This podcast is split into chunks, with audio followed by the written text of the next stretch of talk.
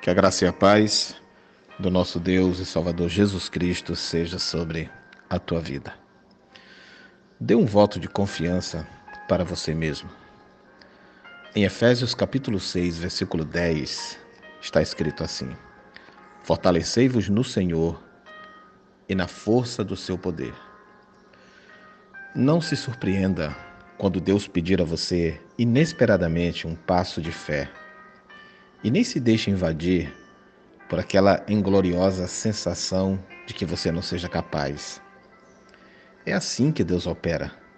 Ele age dessa maneira para que nós possamos nos apoiar na Sua misericórdia, no Seu poder e nunca em nós mesmos.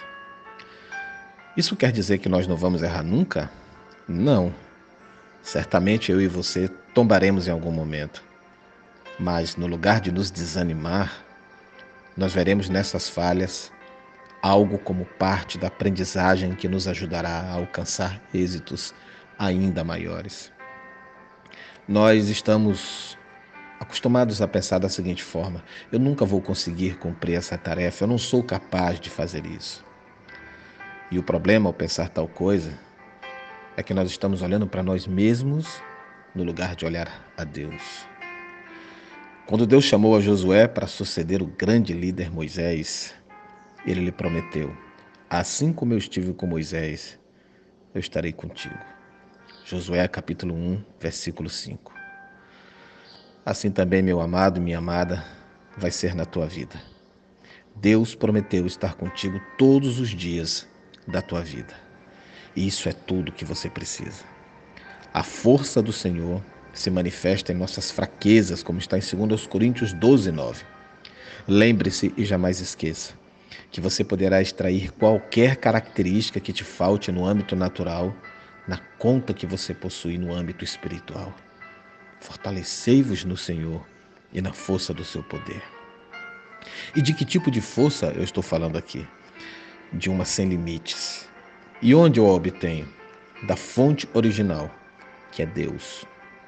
Ao trabalhar com Ele, você estará equipado e cheio de poder.